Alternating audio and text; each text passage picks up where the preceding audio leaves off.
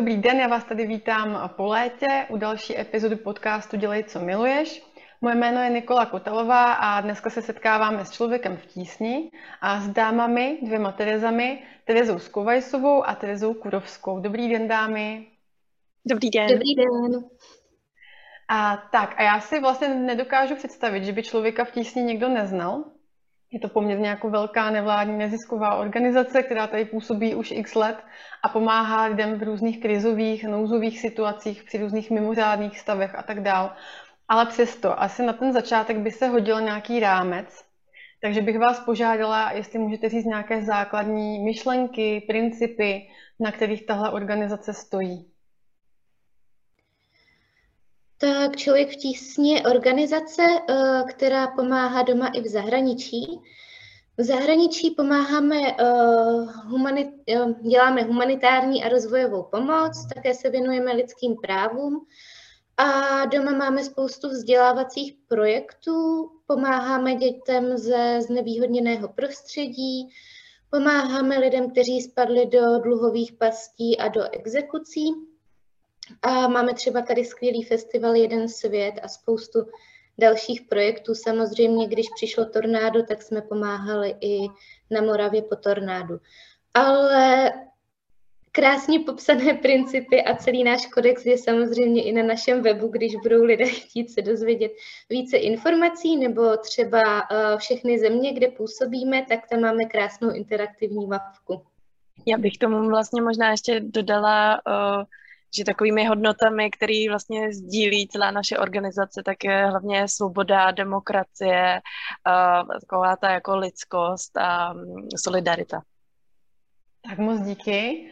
A možná na ten začátek bych taky poprosila vás, obě dvě Terezy, abyste se nám trošku představili. Řekli jste nám nějakou svoji cestu, kterou jste ušli, než jste vlastně začali spolupracovat s člověkem v tísni. A klidně to pojměte, jak chcete. A od vzdělání, nějaké vaší životní filozofie, vašich zájmů v životě. A proč jste si vlastně člověka v tísni nakonec vybrali? Já jsem původem z Havířova.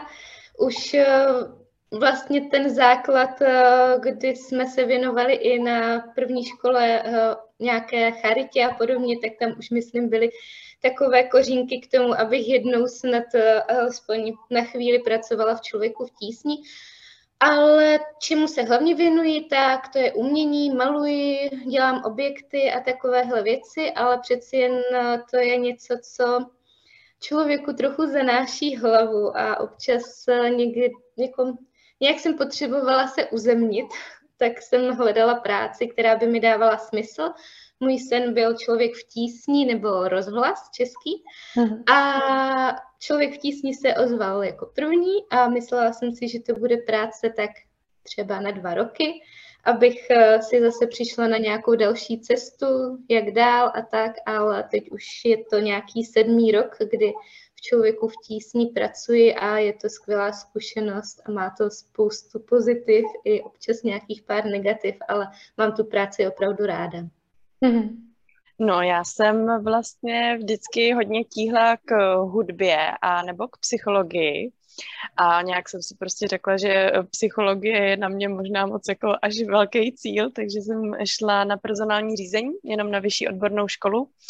A potom jsem na chvilku vyjela do zahraničí a když jsem se vrátila, tak jsem vlastně chtěla uh, zkusit uh, se v tom oboru nějak uplatnit. Uh, šla jsem teda do ziskové sféry a tam jsem vlastně zjistila, že mi to úplně nesedí, uh, že, tam, že tam jsou vlastně docela, uh, že je tam docela náročný ten pohled vlastně jako trošku bojovat uh, za ty práva těch zaměstnanců. Je to tam prostě, něčem jsem tam cítila, že to je jako daleko složitější a, a že třeba v tom nezisku nebo podobně smýšlejících organizacích by to mohlo být uh, o něčem jako příjemnější.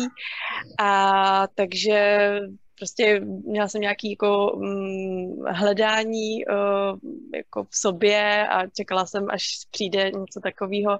Potom jsem objevila uh, vlastně pozici člověku v tísni a nějak jsem si říkala, že vlastně ani nevím, co bych dělala, kdyby, kdyby to nevyšlo a takže to vyšlo, jsem vlastně v tísni dva a půl roku a jsem taky strašně spokojená a neměla bych, takže. Mm-hmm.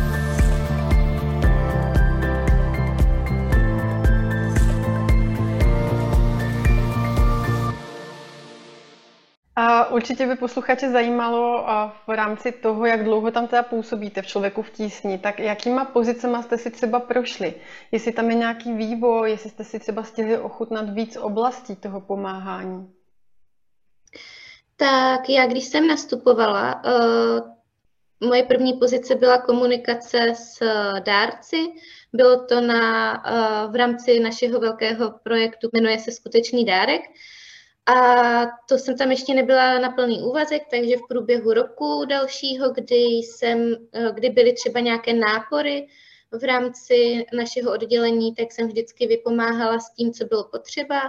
Postupně už si mě tam nechali, za což jsem byla moc ráda a moje pozice se opravdu vyvíjela každý rok o kousek dál.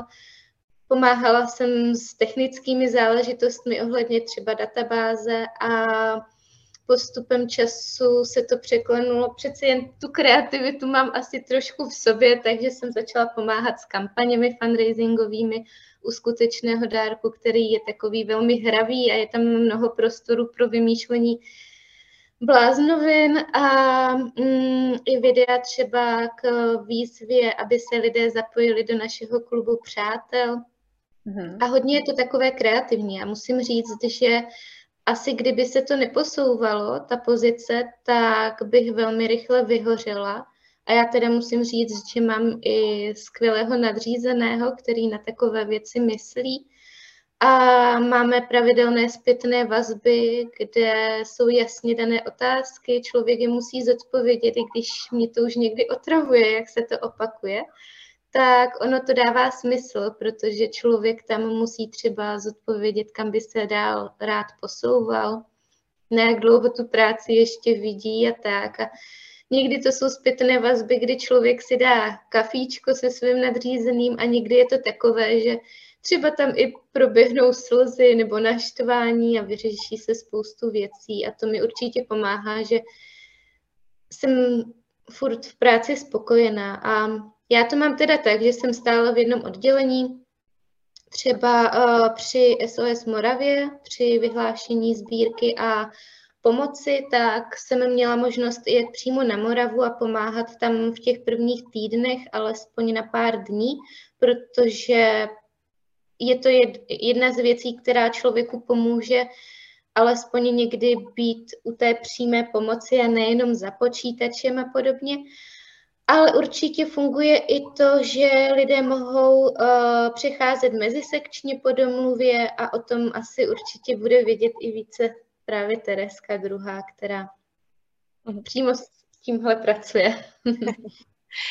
No, já vlastně jako nejdřív asi k sobě. Já jsem vlastně pořád na stejné pozici, ve stejném oddělení. Uh, pracuji vlastně v HR oddělení uh, s tím, že od začátku byla ta pozice pro mě docela výzva, protože jsem neměla až tolik zkušeností, hlavně ne v tak velkých organizacích, takže uh, přesně jak říkala druhá Tereska, že vlastně každý ten rok se to strašně vyvíjí, ta pozice, tak já jsem to měla hodně podobně. A kdyby to bylo pořád stejný, tak si myslím, že by mě to za nějaký čas eh, přestalo bavit a měla bych pocit, že se vlastně jako nerozvíjím, nikam se neposouvám. Takže to, jak eh, pořád organizace roste, pořád se ta práce proměňuje, tak, eh, tak to je pro mě vlastně velký plus. A vyzkoušela jsem si vlastně teďka díky SOS Ukrajině trošku něco jiného vlastně ve fundraisingu, protože jsem seděla na Helplince, a, a vlastně mi to taky hodně pomohlo. Uh, měla jsem vlastně už nějaký takový jako, uh, jako chutě si právě vyzkoušet uh, jako ty jiné pozice tím, jak dělám ten nábor a slyším, jak, jak zajímavý jsou i ty jiné oddělení a ty jiné pozice. Tak jsem vždycky jako přemýšlela, hele, neseděla by mi vlastně víc ještě tohle a nechtěla bych zkusit tohle. A, a tady to mi vlastně strašně sedlo, tím, že vlastně přišla Ukrajina, tak já jsem uh, se ani jako nemohla nějak moc soustředit na tu svoji práci, která třeba zrovna byla prostě nějak zaměřená na ty dlouhodobější úkoly a měla jsem prostě pocit, že hnedka musím zaskočit a, a rychle musím prostě uh, řešit to, co je teďka opravdu potřeba. Takže, takže to mi vlastně hodně pomohlo i nakouknout do toho jiného oddělení, jak, jak funguje. A co pro vás je takovým důkazem, že ta práce má smysl? Dokážete si vybavit nějaké jako nejsilnější momenty, kdy opravdu jste si jako říkali, jo, jsem prostě na správném místě?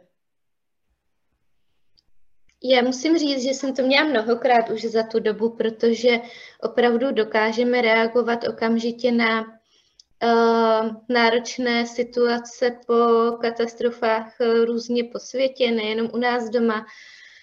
Určitě bylo hodně silné téma pro mě dluhy exekuce, protože přeci jen jsem ze Slezska, z Havířovska, kde to je problém pro mnoho lidí, takže je mi to blízké a je to takové těžké téma.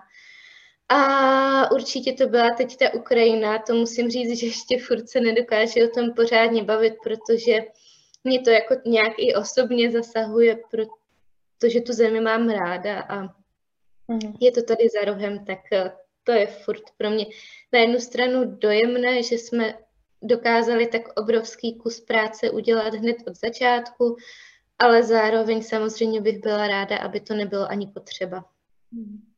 Určitě to hmm. asi my všichni. Hmm.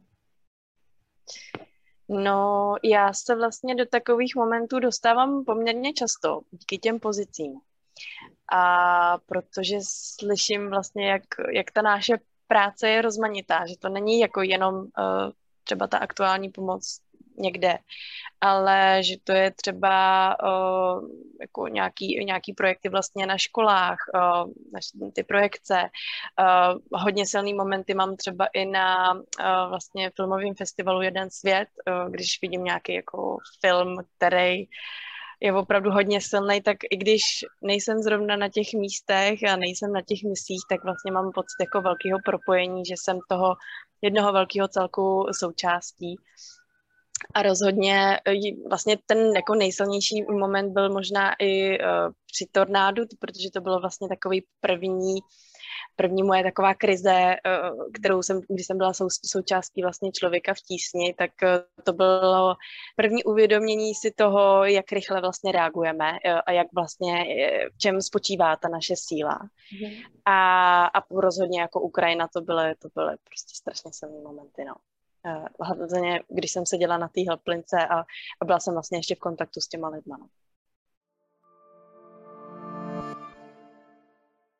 A když tady zmiňujeme už tu Ukrajinu, tak vlastně zkusme teďka jako zmapovat, jak, vypadaly, jak vypadal celý tenhle ten rok 2022 z hlediska vývoje těch událostí a vaší práce. Musím říct, že na začátku roku 2022 jsme se všichni trochu těšili, že si oddychneme a trochu si odpočineme po těch dvou covidových letech, protože i když to zní možná divně, ale tak všichni byli vyčerpaní. Mnoho z nás nemohlo z člověka v tísni třeba jezdit na mise, jak jsou zvyklí, bylo to všechno na dálku možná mohlo působit, že jisté věci se zasekly nebo člověk měl více prostoru sám pro sebe, ale naopak to bylo uh, náročnější období, to, že jistá komunikace byla zdlouhavější nebo složitější, to je také vyčerpávající. A viděla jsem na mnohých, co pracují v člověku v tísni už delší dobu, že třeba i tak trochu sešli a teď začali zase trošku pookřávat. Vypadalo to vlastně dost nadějně ten rok, i když samozřejmě jsme počítali s tím, nebo vědělo se u nás, že k jistému roz, uh, rozostření toho konfliktu na Ukrajině může přijít, že dluhy, exekuce, spousta problémů, inflace furt tady je a budou a budeme muset řešit tyto problémy, tak přeci jen tam byla trochu naděje, že si odpočineme.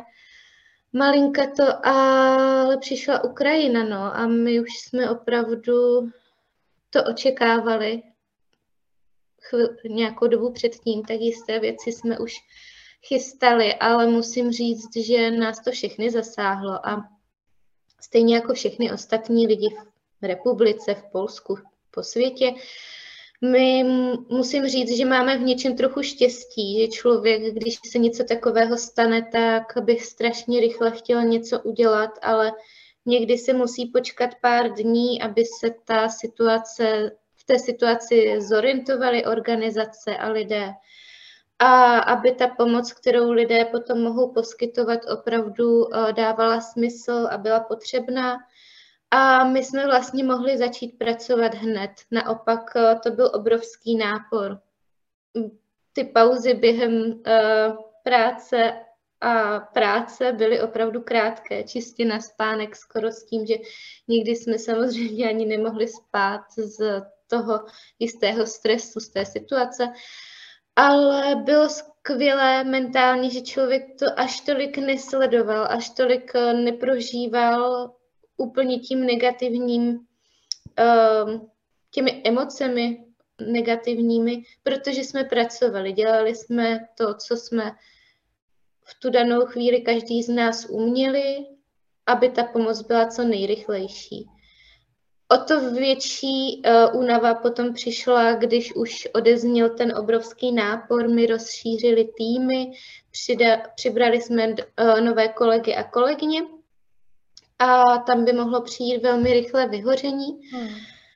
Myslím si, že mnoho z nás opravdu potřebovalo odpočinek, ale musím říct, že zase uh, bylo skvělé, že třeba v našem týmu, který měl opravdu obrovský nápor, jak uh, mentální, tak fyzický. Ono ze začátku jsme opravdu komunikovali i s těmi lidmi na Ukrajině, protože neměli kam volat, našli třeba číslo k nám na dárcovskou linku a volali nám třeba z úkrytu. Bylo to opravdu psychicky náročné, nebyli jsme na to připraveni a byla nám poskytnuta terapie, jako nikdo nás do toho nenutil, ale ta možnost tady byla a myslím si, že to byl skvělý krok a správný krok, protože to opravdu hodně pomohlo, aby mnoho z nás třeba potom neodešlo čistě z vyčerpání, z vyhoření. No.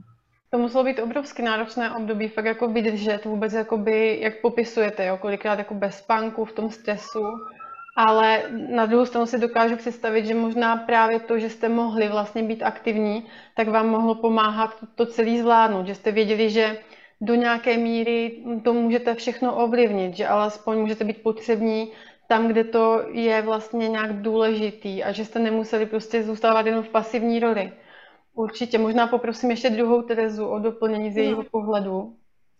Já vlastně můžu určitě podepsat uh, takový ten jako zvláštní moment toho, toho šoku, uh, toho začátku, kdy vlastně úplně všichni ale chtějí pomoct a hledají, jak můžou pomoct. A, a je tam přesně ještě takový ten moment, kdy my sami se zorientováváme v tom, jaký je vlastně, jaká je ta, to prostředí tam, uh, jaký jsou ty možnosti a podobně a do toho vlastně ale volají ty lidi, kteří chtějí jako taky pomoct a, co vlastně můžeme udělat my a vy ještě jako teprve zjišťujeme docela dost eh, ty cesty.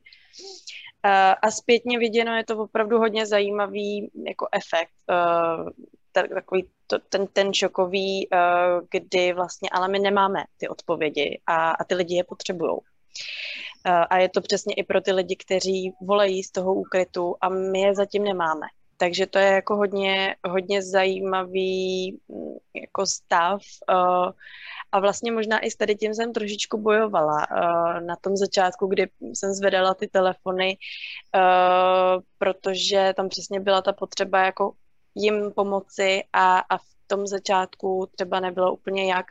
A zároveň tam byl i ten moment, kdy lidi od nás chtěli pomoct, ale docela dost, vlastně možná si myslím, že i tím, že nepočkali, uh, tak mohl nastat jako nějaký chaos, jo, nějaká prostě, uh, přesně, že prostě lidi volali uh, s plnými auty, léčiv a věcí, které prostě někde nazbírali a zavolali nám, hele, my vám to někde chceme jako vyložit, abyste to tam odvezli. A ono to zase úplně takové jako jednoduchý není, protože eh, je to samozřejmě jako nákladný, eh, ne, neekonomický a prostě neefektivní eh, tímhle způsobem. Takže bylo zajímavé prostě vidět tam ten, ten nějaký čas, ten rozestup jako toho, kdy, kdy se vlastně všichni zorientovávají. No. A ono vlastně v nějakou chvíli mám pocit, že všichni tak nějak spanikařili a snažili se prostě pomáhat všema možnýma prostředkama, vykoupili všechno, co šlo v lékárnách, začali hromadit humanitární pomoc, odvážet ji, ale opravdu asi muselo trvat několik dní, aby vlastně ta pomoc začala být nějak koordinovaná, aby vlastně i logisticky, i časově to mělo vůbec nějaký efekt. A jak jste Terezo nakousla, tak teda ale jsem pochopila, jestli jsem to pochopila dobře, a že jste měli teda k ruce později už nějakou i jakoby pomoc psychologickou, abyste třeba i věděli, jak s těmi lidmi jako líp komunikovat a celkově, že ten tým měl jako asi tu největší podporu, jakou v tu chvíli mohl mít. A teď mě vlastně ještě zajímá, a kdy bylo nějaký první vydechnutí, nějaká první, nějaký první pocit, že si fakt můžete chvilku aspoň jakoby odpočinout a nabrat dech. Jestli to třeba časově si tak vzpomenete, kdy opravdu jakoby se tomu týmu malinko na chvilku ulevilo. Já musím říct, že opravdu je to různorodé. Jo. Ono, každá ta pozice obnáší něco jiného, každé oddělení, takže já mluvím zejména za naše to fundraisingové oddělení a myslím si, že po třech, čtyřech týdnech to bylo tak, že už jsme měli více nových kolegů a kolegyň a trošičku to ustávalo. Začaly fungovat i jiné helplinky než od člověka v tísni a celkově byla i už trochu lépe nastavená koordinace s ostatními organizacemi. A no, to už si myslím, že jsme začali trošičku vypouštět, ale opravdu takový odpočinek pořádný přišel až třeba s koncem dubna, začátkem května. To, to už bylo opravdu takové, že jsme si třeba brali i volno a snažili jsme se odpočívat. Myslím si, že to přišlo i s tím, že jsme začali chodit na ty terapie, kde se spíše často mm, docházelo k tomu, aby jsme si uměli vytvořit vlastní soukromý čas, volno bez práce, že není, pod, není na místě, aby jsme pracovali neustále v tak velkém nasazení. No. To musí být vlastně ale hrozně těžké jako oddělit, jo, a nemít vlastně a pocity, jako že bych tam pořád ale vlastně měla nějak být a pomáhat. Čili co vám v tom nejvíc pomáhalo? Ty terapie, mluvení, sdílení, nebo jaké jste měli zvládací strategie? Určitě to byly ty terapie, určitě to bylo i tím, že náš nadřízený nám v podstatě nařizoval to volno, že opravdu si musíme odpočinout, že ty týmy, nebo ten tým se rozšířil právě proto, aby jsme opravdu nebyli furt v takovém náporu práce a šlo to přímo i od Šimona Pánka, který také apeloval na to, aby jsme si volno vybírali a odpočívali i trochu a vypli od toho, co bylo ty předešlé týdny, měsíce. A Terezo, chcete ještě nějak doplnit? Jo, určitě. No, já bych eh, vlastně možná ještě zmíním vlastně za to naše oddělení. Vlastně na té helplince jsem to vnímala hodně eh, z toho počátku. Tam vlastně bylo náročné to, že přesně jako nebyl eh, ten dostatečný počet těch kolegů, takže tam byly hodně náročné ty začátky, kdy jsme prostě všichni museli jet na plný výkon a teprve časem se nabrali ty další kolegové. A, a zase naopak za HR oddělení, do kterého jsem se potom vrátila, tak tam vlastně si myslím, že ta největší vlna vlastně byla až taková postupná a pozdější, protože se vlastně jako uh, začaly bobtnat a zvětšovat se ty projekty už stávající a tím pádem se nabírali, uh, nabíralo víc zaměstnanců. Jo, takže já si myslím, že u nás to jako mělo prostě nějaké jako spoždění. Uh, no a jinak vlastně k tomu, jak, jak se to zvládalo, já si myslím, uh, hodně mi pomáhaly vlastně ty terapie a pro mě byl takový jako hodně zajímavý uh, šok. Já jsem měla vlastně i okolo sebe hodně lidí, kteří uh, byli v úvozovkách v té válce nebo v tom řešení taky.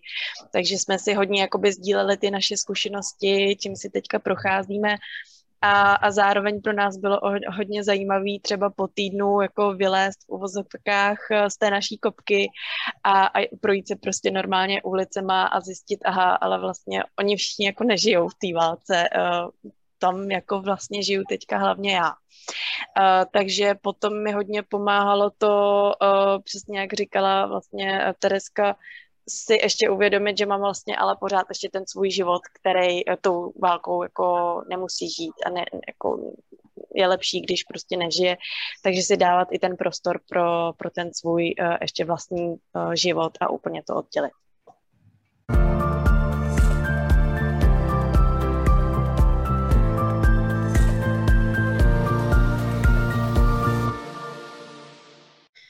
Já bych asi ještě měla dva takové body k tomu roku 2022 a jedna, eh, jeden z nich je, že to není jenom o letošním roce, ale mm, i v těch zátěžových situacích, nebo hlavně v zátěžových situacích eh, člověku v tísni úžasné to, že držíme jako kolektiv a i když přijde nějaký problém, tak se opravdu podporujeme a je to skvělé vidět, jak veliké osobnosti, různorodé osobnosti, opravdu každý z nás je tam trošku zvláštní občas, ale fungujeme společně skvěle a to je taky takový dojemný nebo dojemná chvíle v období náporu práce.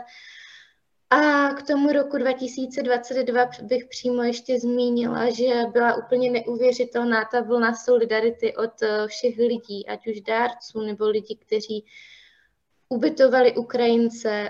Um, celkově si myslím, že Česko ukázalo svou hezkou stránku toho, jak umí být nápomocné, vzájemné a solidární a to je opravdu hezké.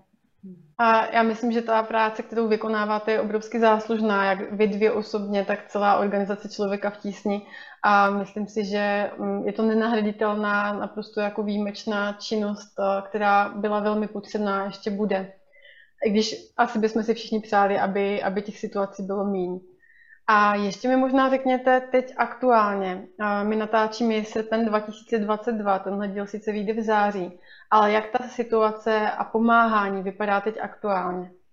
Tak eh, tím, že odezněl ten obrovský nápor eh, práce na, eh, okolo pomoci na Ukrajině i vlastně v Česku, tak samozřejmě pomoc na Ukrajině i tady u nás doma neustále pokračuje, ale je to mm, více stabilizované, co je krásné, tak eh, je to zvláštní používat slovo krásné, ale je to hezké, že v tuhle chvíli třeba dokážeme eh, pomáhat na Ukrajině i jednotlivcům, kteří se nám ozvou tím, že už tam máme ty, eh, ty kanceláře nějak ustálené, tak opravdu můžeme řešit i takovéto jednotlivosti, to je pozitivní, ale rozhodně jsme se potřebovali vrátit i k tomu, co trošku šlo bokem, protože toho opravdu bylo hodně a ta práce, která byla předtím nezmizela, naopak eh, část z toho se trochu odložilo, takže jsme opravdu museli některé věci i dohánět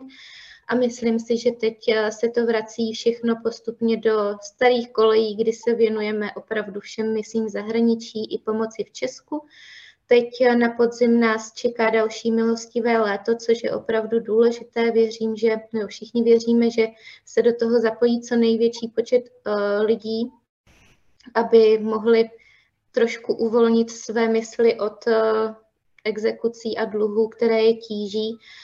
A také nás čeká zase skutečný dárek. Věnujeme se lidskoprávním i humanitárním projektům, Dále se věnujeme, teď začíná září, takže všechny ty vzdělávací projekty také samozřejmě začnou eh, na větší otáčky fungovat.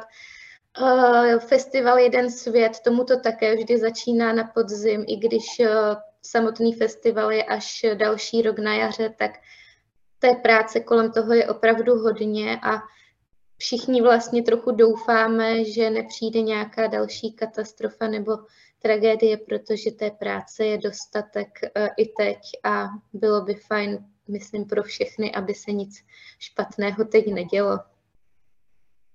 Já bych možná ještě k tomu dodala, že vlastně hodně velká eh, část pomoci Ukrajině se pořád odehrává tady v České republice, eh, že pořád probíhá práce s uprchlíky, která prostě nezmizela tím, že samozřejmě část uh, uprchlíků se vlastně vrátila zase zpátky na Ukrajinu, hlavně vlastně z té západní části, uh, tak pořád prostě tady jsou lidi, kteří k nám uh, vlastně zase přicházejí a naopak uh, tím, jak vlastně velká, jak jsme o tom už hovořili předtím, byla ta velká solidarita na tom začátku uh, a teď třeba i nějaká část odjíždí, tak tím, tím to nemizí. Uh, ta pomoc je pořád potřeba, pořád se schání vlastně uh, možnosti ubytování pro uprchlíky uprchlíky, eh, pořád neskání práce pro ně, nějaké uplatnění a zároveň teďka vlastně se zářím hodně uprchlických eh, dětí vlastně nastoupí eh, do školy, takže si myslím, že se hodně začnou ještě řešit věci ohledně vzdělávání,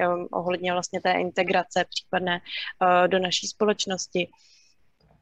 Takže, takže určitě nás to čeká hodně a zároveň bohužel uh, si myslím, že s inflací a vzhledem k tomu, že se blíží zima, tak, tak budeme řešit pořád ještě jako naše problémy v tom smyslu, že, že máme velkou část zadlužených občanů, takže. Děkuju. Tím jste vlastně hodně nastínili veškeré vaše jako plány. Pokud by někdo chtěl sledovat nebo případně i přispět nějakou pomocí, tak asi může mrknout na váš web. Stránky můžou naleznout pod člověkem v tísni.cz a sociální sítě taky fungují, že jo? Máte ještě nějaké speciální kontakty, co byste tady rádi zmínili? Já bych asi jenom moc ráda zmínila, že teď nově máme na našem hlavním webu eh, část informací i ve znakové řeči. Snažíme se být uh, dostupní i pro lidi, kteří si nepřečtou náš web tak jednoduše, tak z toho mám, je to taková drobnost, ale je to velká radost. A mhm. ostatní kontakty určitě najdou na našem webu. Mhm. Dobře. Dámy, tak já vám popřeju co nejvíc sil, co nejvíc energie do dalšího konání a ať ideálně vás ta práce naplňuje tak jako doteď a ať opravdu jako nevyhoříte. Já vidím, že berete všechno hodně zodpovědně, ale že nezapomínáte ani sami na sebe. A takže určitě i vám, i vašim kolegům a vůbec celé organizaci, ať se daří co nejlépe. A v dnešním podcastu jste slyšeli slečny Terezu Skovajsovou a Terezu Kurovskou za člověka v tísni. Já vám za účast dneska moc děkuju. Já našim posluchačům přeju hezký start do září a do nového školního roku, pokud tady máme nějaké třeba studenty a podobně. A ještě přidám poslední slovo vám. Já také moc děkuji za oslovení, za možnost e, s vámi pohovořit o práci v Člověku v tísni. Určitě se podívejte na náš web, ať už byste se chtěli zapojit do klubu přátel, anebo naopak se stát naším kolegou nebo kolegyní, tak to bude skvělé. A přeji vše dobré v tomto roce, ať se vám daří. Já taky moc krát děkuju, eh, že jsme se takhle mohli eh, s vámi setkat, když na dálku a, a pobavit se o naší práci. A jak říkala kolegyně, kdyby někdo potřeboval eh, kontakty jak na dluhové helplinky nebo na, na pomoc s ohledem na Ukrajinu, tak všechno najdete na webových stránkách a, a případně co se týče vlastně možností spolupráce pracovních pozic, tak, tak je vlastně v kariéře. Děkujeme, mějte se moc hezky. Naschledanou. Mějte hezky. Naschledanou.